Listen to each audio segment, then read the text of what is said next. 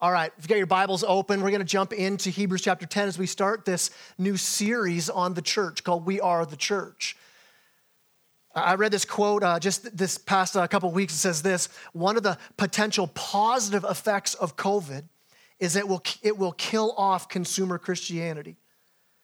Its attack on comfortable Christianity might be one of the good things to come out of this pandemic. I mean, if, if you think about it, it's in this season where, where there's something about this season that has stripped church down to its basics.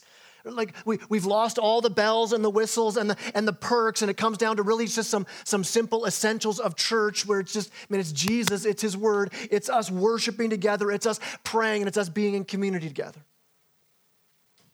I mean, things are suddenly in this season, things are suddenly coming down to what is the essential, what is vital. And so, so in this season, we want to be sure we have a clear understanding then of what is the church. I mean, you, you hear it a lot in this season with, with, with the lockdown especially, where people would say, hey, we don't go to church, we are the church. Well, what does that mean? What's it mean that we are the church? That thing that Jesus said in Matthew chapter sixteen, verse eighteen, he said, I'm going to build this church. Or Peter said, confess. So, so clearly he said, Jesus, you're the Messiah. You're God the Son. And Jesus said, Peter, based on that confession, on what you just said, I'm going to build the church, and, and even the gates of hell will not prevail against it. I love that. A virus will not stop the church. Persecution has never stopped the church. A government can't stop a church. And, and this is, if you're a Christ follower, this is what you're a part of. In the next few weeks, we want to unpack what this unbelievable movement that we've been called to as a church that was started by Jesus, empowered by the Holy Spirit to be the most powerful force on earth. But before we do that, we need to unpack a bit about what church is. And so this morning, we're going to be starting here. We're going to be starting the church defined. What does it look like? What is this church? What does it look like that, that we would be called, that we would be gathered, that we would be committed? The word church, we, we kind of think of church as a building or an organization, but the, the word used by Jesus in Matthew when he said, I build my church, it wasn't a religious word. In, in the, the original Greek that, that the New Testament is written in, that, that word is ecclesia. You see it here, here's the definition. It's just a, an assembly of called out ones. Ecclesia. In Spanish, as we have the, the churches, is iglesia. Same idea, related to that same word. It's, it's a group that's been called out together. That's what Jesus says. I'm building this. I'm calling out a people. We're calling you together. And then, then in Acts chapter two, you see the church that Jesus promised to build. It was birthed in the, in the book of Acts. Peter preaches this sermon. He says, repent and be baptized. Turn from following after your own thing and put your hope and your faith and your trust in Jesus, the Messiah. This is be baptized, this, this outward action that shows an inward reality that I've died to myself and I'm raised again to a new life in Christ. And then, then people were called not just to follow Jesus, not just to, well, now you can have this little personal spiritual journey with you and Jesus. No, the church was birthed on that day. It says in Acts that three thousand people joined together as the church, a group called out together, called out of the world, called out of the stream of life that they were on, and now in repentance, saying, I'm gonna turn and do a different thing. I'm gonna be called into a new life, and listen, into a new community. So the church, it's a gathered people, people who are saved, call, called by God. Not just a tradition, not just an organization, definitely not just a, a building. It's the Holy Spirit changing you from the inside out, giving you this new life with Jesus and his people. That's the church. Now, when you read the word church in Scripture, so if, you, if you're going through the New Testament and you see that word church in there, there are two main ideas being expressed in the word church. There is the universal church. That, that's every Christian, every Christian, past, present, and future, a part of this universal, this, this church family, this group that all of us together, we can say we're a part of the church. You see that word used when, when it says in Ephesians five, husbands, love your wives like Christ loves the church. Talking about the church, global, universal. Hebrews twelve, it talks about us as believers gathering all of us together at the throne. And, and it's talking about all of it in this, this spiritual sense, all of us united as the church. And there's so much encouragement in that truth. I mean, for those who can't attend right now, if, if those who are, are immune compromised, those who are in a, an at-risk category, and you, you can't be here, so you're watching online right now, there's an encouragement that, listen, while you're physically removed from gathering together like this, you can know that you're not actually alone. You're not really removed, no matter where you are. You're a part of the universal church. Now, here's the thing, though. When, when you read the word church in Scripture, most of the time, you see that word church. It refers to the local church, a, a specific group of Christians in a particular location. Not, not just some church idea, but no, the, this here, what we have going on right now. That's when you see the word church in Scripture. And so our first point this morning is this. I, I just want us to really make sure we get this. We are called together. We are called together. About one hundred fourteen times you see this word ecclesia used in the New Testament.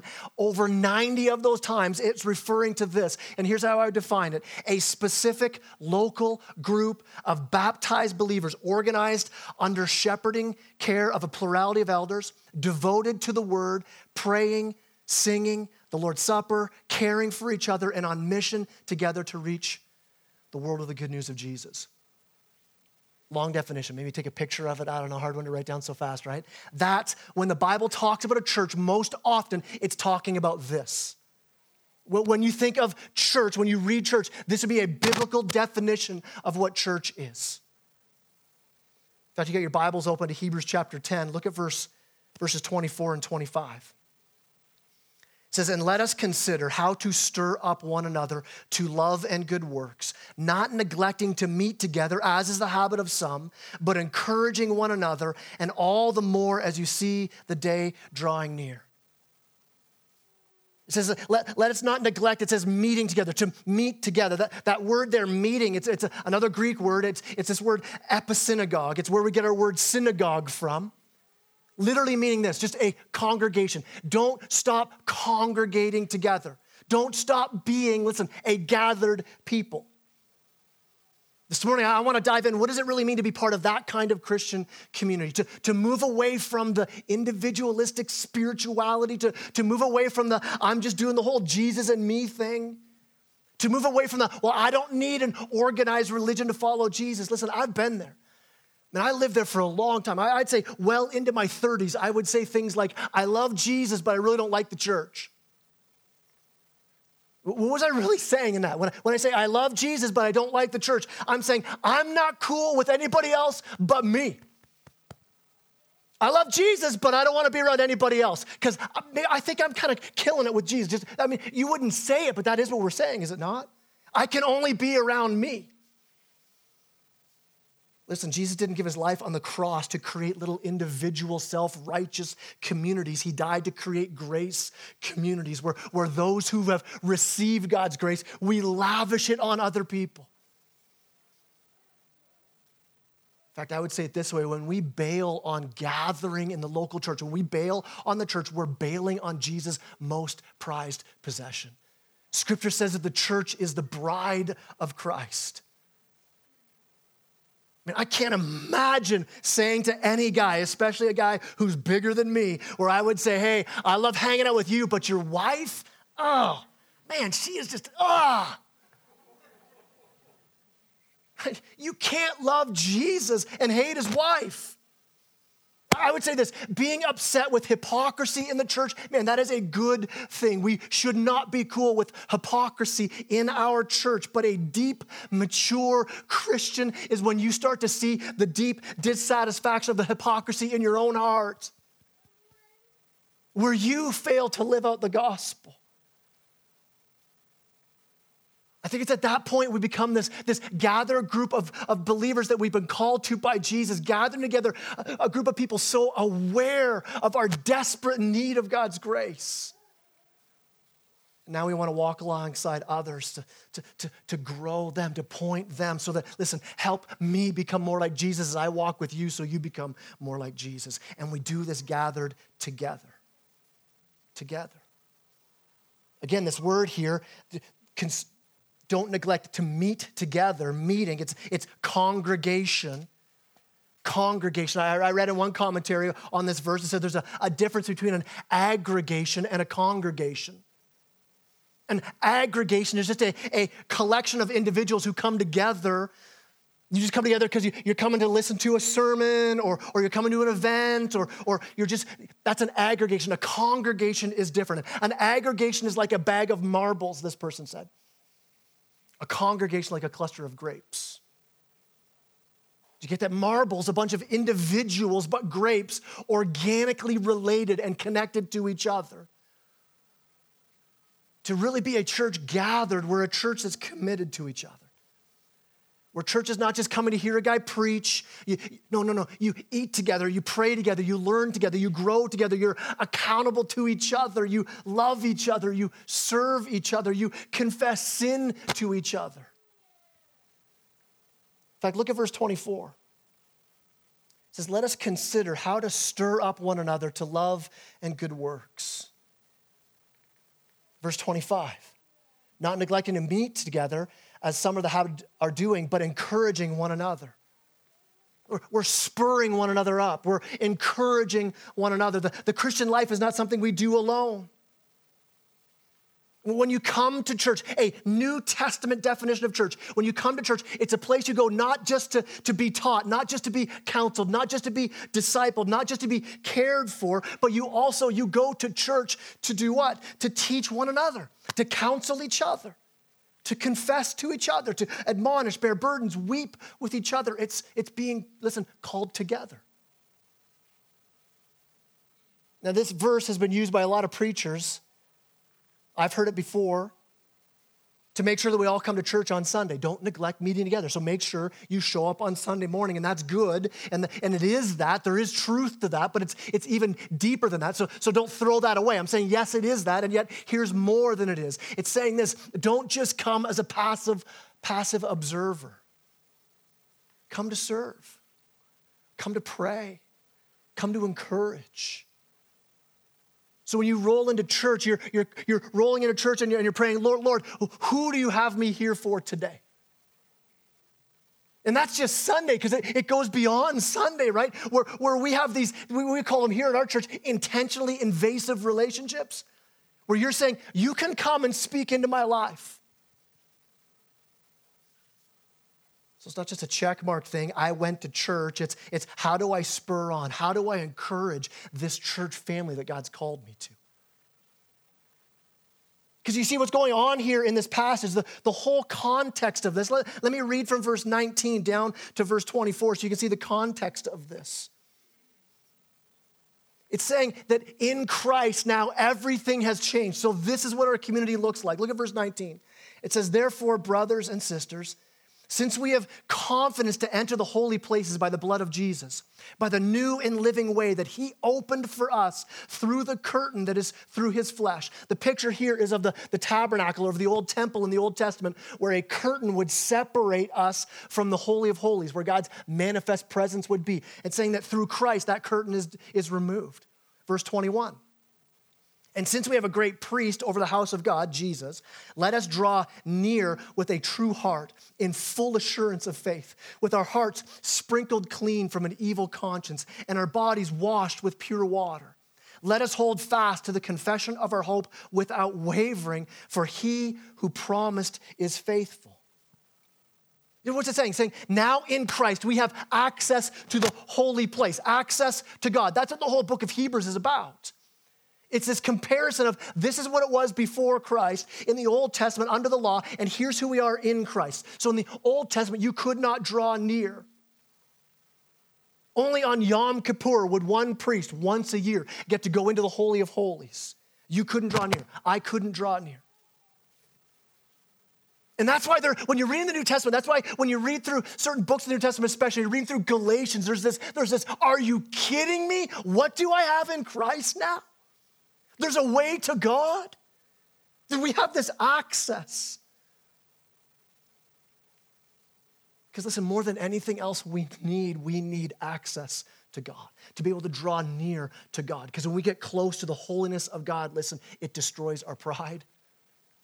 When you get close to the holiness of God, it, it destroys your selfishness, your anger, any controlling attitudes. It, it, it obliterates our laziness or our lying or our lust. It, it, it takes away our hardness or our selfishness or our worry or our anxiousness. When you get near God, it transforms you. But in the Old Testament, you couldn't get near. And, and you see that in, the, in these verses here. Look, look at verses one and two of chapter ten. He says, "For since the law has, has but a shadow of the good things to come instead of the true form of these realities," saying that the, what was going on in the Old Testament, it was a shadow. It was pointing to Christ, but it wasn't the reality. It says, "It can never, by the same sacrifices that are continually offered every year, make perfect those who draw near." Saying. He says there, there, there's a way that the, the worship of the Old Testament could not transform in the way that Christ transforms us now. That Jesus, the sacrifice to end all sacrifices, his death in our place. Now in Christ, you are made righteous and pure so you come into the presence of God. That you can draw near, that you can have this, this transforming presence in your life. I mean, this is amazing. This, this is why it says here, let's not forget. Let, let's continue to encourage each other to draw near to this God. Let's remind each other of this access we have. But it's saying this, we're doing this together. So it's not a, hey, why don't you go spend time just you and Jesus? It's like, hey, let's go in together. Let's do this in community. In fact, C S. Lewis, at, at one point in Mere Christianity, he was talking about the purpose of the church. And he said the church has a lot of purposes to it, but all of them come down to this one reason. And he said this, "The church exists for nothing else but to draw people into Christ and to make them little Christs. If, if, if we're not doing that, all the cathedrals and clergy and missions and sermons, they're a complete waste of time," he says. We're called together to call each other together. I mean, First Corinthians twelve gives this amazing picture of who we are as the body, each of us a part linked together, that, that we're not separate on our own. You can't cut your hand off and throw it down and it still be a hand. No, it needs to be connected to the body, accountable, caring, encouraging. Not in some, oh, I'm a part of this broad church. No, no, no. This is my church. These are the people I do that with. These are the people I'm accountable to. These are the people who have access into my life. These are the people who draw me closer to God and who I draw as well. These are the people when I'm wandering away from the truth of the, of the Word of God. These are the people who come after me. These are the people, if I see one of them, if I see marriage struggles, this is you talking. This is not just Pastor Kai, but all of us together. When you see somebody hurting or struggling or maybe a marriage in trouble or relationships in trouble, or you see them wandering into things you know are hurting them or they're making bad choices, they're hurting deeply, we're saying, I'm committed to calling them, to drawing them near to God, to encourage them, to spur them on. I would say the Bible pushes so hard against North American church. Scripture's begging every follower of Christ to ask this question. Where are you committed as a member of a local church? Where are you committed to say, this is my church? No, I'm not asking this, hey, where do you go listen to sermons? Where do you attend worship? No, the, the question is this, where are you committed to gathering together every week with a group of believers where, where you're mutually submitting to God's word and to each other? Where you're giving together? Where you're caring for each other? Where you're taking responsibility for helping other members of that body grow in faith to become more and more like Jesus? If you're just having a little individual devotional time, you kind of go, yeah, I, I sort of go to Harvest, and you think that's going to change your life, you're wrong. If, if you're just going to church, but you're not committed to saying, this is my church, this is my family, I'm committed to this place and these people. Man, I would say this boldly. The Bible knows nothing of that kind of faith. The Bible knows nothing of solitary religion. In fact, I would say this as we move on to point two, we're committed to each other. We're not just called to gather, we're committed to each other. Look again at verse twenty-four and twenty-five. Let's unpack these a little more and see what does it mean to actually be committed to each other. It says, let us consider how to stir up one another to love and good works, not neglecting to meet together as is the habit of some, but encouraging one another all the more. So what are some ways? Just seeing some words there, it says, let us consider. So how do we commit to each other? We take time to consider. I mean, I think in our busy culture, this is a, a something we can so easily miss in church, that we we do we take time to stop and to notice each other, to actually think and pray. God, how, how could I be used by you to help this person be less anxious? God, how, how would you use me to, to grow this person to be less angry? How, how can I help this person love their family more deeply? God, what can I do to draw this person to, be, to more easily forgive? How, how can you use me today to help draw this person into deeper joy in you? And let me ask it this way. Do you, do you have people in your life who you are considering? Like what it says here. Do you have people in your life who are considering you?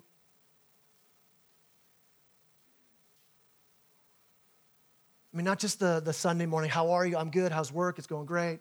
I mean, like really getting deep into your heart. An intentionality about, about I want to help my brothers and my sisters grow. I want to consider them. What, what are we considering? It says this, as you're considering, consider how to stir up one another, it says. How to stir up. The, the literal meaning of that word, maybe you have a translation that says spur one another on. I think spur is probably even a little closer to the original meaning, because the word actually means irritate each other. Some of you are like, well, then our church is doing great. Because I know a lot of people who irritate me. Not, not, not, talking, not talking about that. It, it means confront. It means having people in your life who you who who you be able to say, hey, hey, if you see something in my life that does not line up with the gospel, that does not line up with God's word, you have permission to come alongside and to call me on that. Without that kind of community, there is no growth. If, if we're not stirring each other up, there is no love and good works. Do you have people who speak into your life that way? Who, who lovingly and graciously come alongside to, to listen to you and then point you to God's word.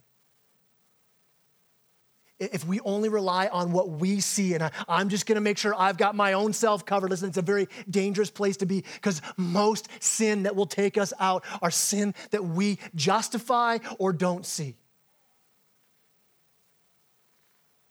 The best, the most mature church communities are ones where people are honest about their sin. Where you'd be able to say, hey, listen, this is what the Bible calls me to. Would you hold me to this?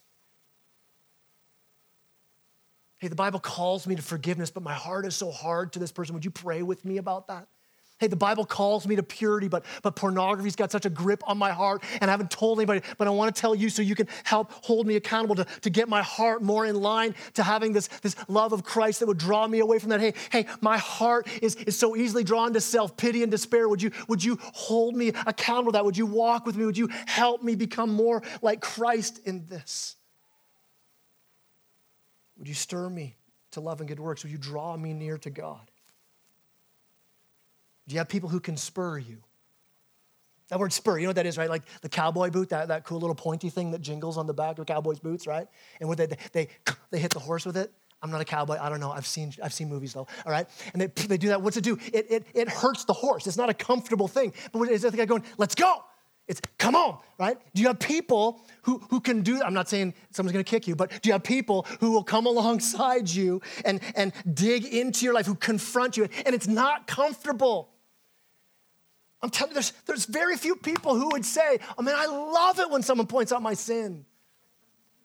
I love it when someone says, hey, okay, um, can we get coffee? I need to talk to you. No one goes, awesome. We're like, ooh, what are they going to talk to me about? That's what true love looks like, though. It's what, it's what being committed to a church is all about.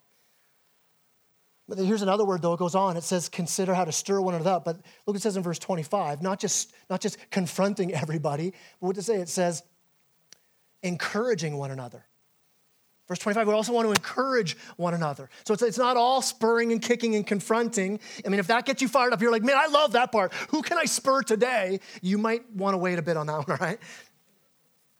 Maybe spend some more time at the cross yourself. Maybe get to know grace a little more, right? Because it's a it's a spurring of love and grace. And, and here's you see this word, encourage one another. The, the word literally means come alongside of.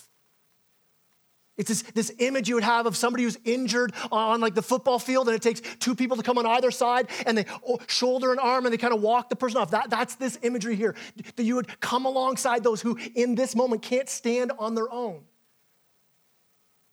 You have empathy. You, you suffer along with them. Like I would say this, stirring and encouraging, they come as a pair. They, they got to be together. You, you need to be stirring and encouraging. There, there are some churches, I mean, some churches I grew up in where, where they were great at stirring. We just preach it straight. We just tell you what's up with the right. And and and what happens is because because there is no encouraging, because it's all stirring. What what happens? You end up hiding. You get spit out. I mean, a comment you hear from a lot of churches that, that are so proud that they stir everybody is, "Yeah, man, we don't have sin like other churches do." Well, you do. It might be worse because people are so hiding it, they're rotting out from the inside, right?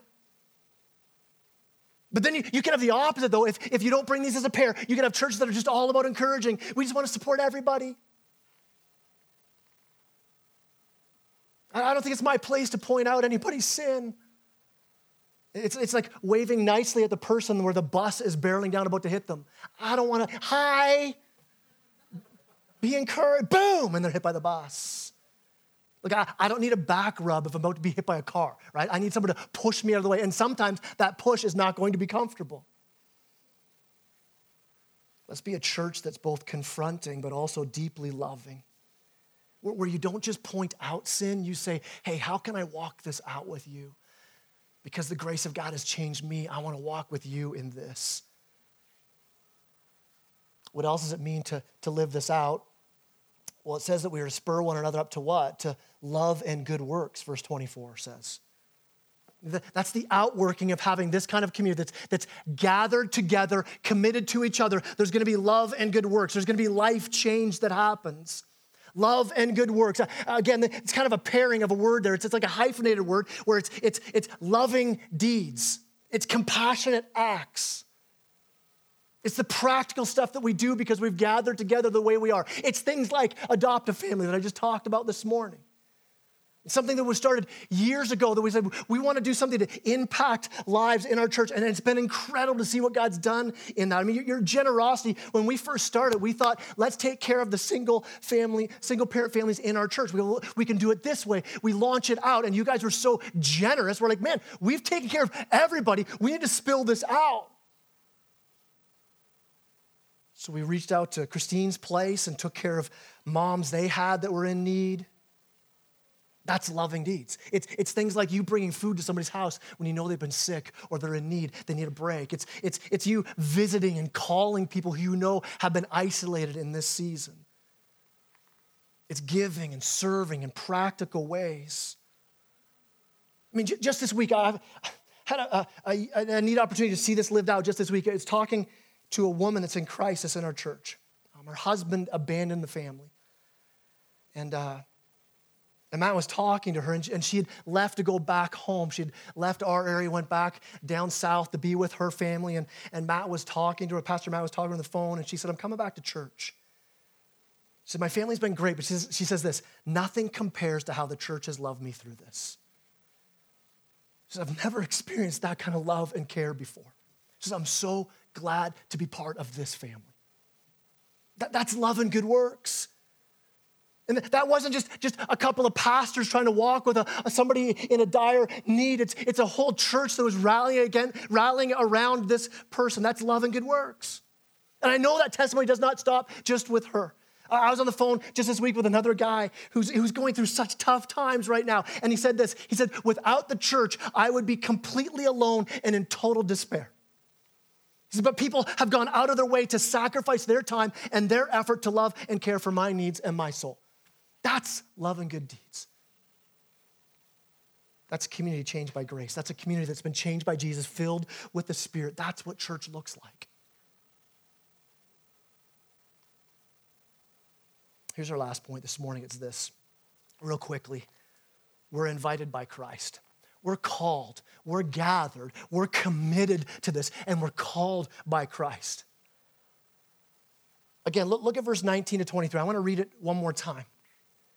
It says this. It says, therefore, brothers and sisters, since we have confidence to enter the holy places by the blood of Jesus, by the new and living way that he opened for us through the curtain, that is through his flesh, and since we have a great priest over the house of God, let us draw near with a true heart in full assurance of faith, with our hearts sprinkled clean from an evil conscience and our bodies washed with pure water. Let us hold fast to the confession of our hope without wavering, for he who promised is faithful. I mean, you see the words all through there. You, you see that it says that we can have this without wavering, that we can have this confidence, this full assurance. I, I love that idea of the, that with confidence we enter into this. Confidence. I, I remember the first time I went to a really nice restaurant. I wasn't dressed properly. I didn't know all the etiquette of what you do at a nice restaurant. I could barely even read the menu. I mean, when the when the waiter, you've ever been in a nice restaurant where they put the napkin over your lap, he's like, I'm like, hey, hey, hey, hey, I'm here on a date, bro. Like, I, like, back off, right? I didn't know. I did not have confidence in that situation. Or, or think about when you're talking to somebody in, in a place of authority. If you're pulled over by a policeman, what are you doing? You're thinking about every word you're saying and how you're acting, how you're reacting. Not confident. Now think of the opposite. Think of a little kid who would run up to their parent just full of confidence. They're not worried about, oh, how will I say this to my mom? How will I act in this moment? No, no. Now, I loved it when my kids were really small, and it'd be after a service, and I'd be I'd be praying with somebody at the front or talking with somebody, and they could be like in deep need. And one of my kids, when they're super little, they'd just run up, Dad, and grab my leg, right? Full confidence. Like, yeah, I got to pray with somebody. Yeah, whatever. You're my dad. That's confidence. The text is saying we have that kind of confidence. If you believe in Christ, if, you, if you're under the blood of Christ, if you recognize that, that through Christ, the Father has accepted you, not because of your good deeds, not because of what you've done, but because of what Christ did on the cross for you, you now have present tense, full confidence in his presence. No condemnation, able to draw near, heart changed by Christ, his conscience clean, the curtain between you and God removed. I love that. You're now on the inside with God. You get to go past the bouncer, right? You, you, you get to go into the inner circle. You have full access. And to think about how amazing that is. And sometimes I think those raised in the church, we kind of skip past this and forget the unbelievable truth of that, that you get to be in the inner ring, the best inner ring you could ever be in, the inner ring of the Trinity. And you get to be there because of Christ in that space. I mean, forget the cool kids at school. This is the inner ring. Forget the perfect Facebook moms you wish you could hang with. Forget that. For, forget the, the dudes at work. Listen, you've been accepted into the inner ring of God. Accepted by the only one who actually counts. And you go in with confidence. No hiding, no faking, no striving, no worrying, no pressure. Listen, if you don't get this, if we don't understand the, the truth of this, if we don't get this confidence we have in Christ, if we don't recognize that, that you're saved by grace, if you don't know that God loves you in Christ, then you will desperately be looking for this love everywhere else. You'll look for it in relationships. You'll look for it in identity. You'll look for it in stuff. But when you know this, that Christ has accepted you, but do you see how this changes not just your life, but how we do church? Because now you have this confidence of, of, of I have access to God. I have a relationship with him. All my other relationships, I don't need to use people anymore because I don't actually need to use you anymore because I, I don't need you to feel good about who I am. I feel great about myself because it's not about me at all. It's about Christ. So now you can say, I boast only in the cross. When things are going great, I can say, thank you, Jesus, for your cross. It's made me who I am. When things are going hard and you're caught in sin or shame, you bring that to the cross. Go, Christ, thank you for your death in my place where I can be forgiven of this. I mean, if you're on the outside of church and you're thinking, man, I don't want to jump in because because I got so many problems. Yeah, newsflash, we are a busted up, messed up group of dysfunctional people here. And I love when people show up in our church and they're, man, I just love how friendly your church is. Man, everyone at your church just loves people so well. And in my mind, I'm thinking, just stick around a bit longer. You guys do love people well, but listen, we're real people. We struggle with sin like anybody else. And, and I've said this before, that, that if you stick around long enough, you're going to have to see what it is to walk in grace because somebody will hurt you. It's not a place for perfect people to huddle up together, but we want to invite you into this journey as we pursue wholeness in Christ. And that journey is going to be messy at times. And we'll drop the ball with each other. We'll, we'll mess up relationships. We all need grace and forgiveness as we press into the gospel together, seeking to live for Jesus. Because apart from God's love, listen, we're lost. But the good news is God pursues lost people. And he loved you so much that he sent his son to live a perfect life of obedience, a life that we could never live. And though even, even though even though Christ was perfect, had never sinned against God, he paid the price for our sin, died on the cross on our behalf, in our place, died for all our imperfections, all our sin, all our rebellion against a holy God. And then he rose from the grave to defeat, to conquer, to have victory over sin and Satan and death. It means this: anyone who puts their faith in Christ as Savior and Lord is forgiven. All their sins. Now access as sons and daughters, as brothers and sisters of Christ, to come into that relationship. That's what it means to be part of the church. Don't think, hey, what do I have to do to clean up my life in order to be part of a church? It's not based on what you do. It's based on what God, in his love, through Christ, has already done. If you put your faith in Christ, that's what you have. If you haven't, I want to invite you even right now, put your faith in him. And I want to invite you to become a part of that family. I want to invite you to become part of this family. I mean, this is the church community that Jesus purchased for us on the cross. This is how we're drawn together. This is how we give up our rights for each other because we recognize it's only through the cross of Christ that we've been redeemed. I mean, don't you want a community like this? My heart breaks because I think in our church, we have we have not spent a lot of time talking about what it means to be committed to a local church. I think we've been so focused on mission and so focused on just loving people that we've never made this call of, hey, what does it look like to do this together? To say, I'm committed to this place. What's it look like? I'm a member of this church. I don't just go there. That's my family. That's my people. That's who I do life with. Those are the people who spur me on and encourage me. Those are the people where I see love and good works accomplished. I mean, don't you want a community like that? A community that lives this out. I mean, in the years that I've been pastoring here at our church, I've seen so many examples of this, but I know we have so much more room to grow. So as the worship team comes up, as we end off this morning in worship, I, I want us to, to draw near, draw near with this, this full assurance of faith. To understand, what does that mean to be drawn near? To be able to come into the inner place, to have that kind of relationship with God, and then, then let that, let that reality change your relationships with other people too. That we would see that the church that Jesus promised for the good of the nations and for his glory, that we can be a part of that together, amen? Let me pray. Heavenly Father, I thank you for the truth of your word. Lord God, I thank you that, you, that you've purchased us. Father, if there's anybody here t- this morning who, who, who's just checking out church, who's just kind of wanting to see what this is all about, God, I pray that this morning would be a morning unlike any other mornings, where they say, today, today I want to follow Christ. Today I want to lay down my life. Today I want to repent, turn from doing things my way and put my full hope and trust in Christ alone, to have access to God. And in doing so, in doing so, gaining just today, just this morning, gaining brothers and sisters who want to do this life with you. Lord God, I pray that there'd be people like that this morning. God, I pray that as a church, we would allow this time of COVID to help us really evaluate, reevaluate. What is church? What am I really doing? Am I just going to a place, or am I actually a part of? Have I committed to? And God, that in this season we would see you do a work like we've never seen before, a unity like we've never had before, a work of love and good works coming out of this place like we've never seen before. God, that we know, Jesus, you promised you would build this church and the gates of hell would not prevail against it. Not a virus, not persecution, not a government.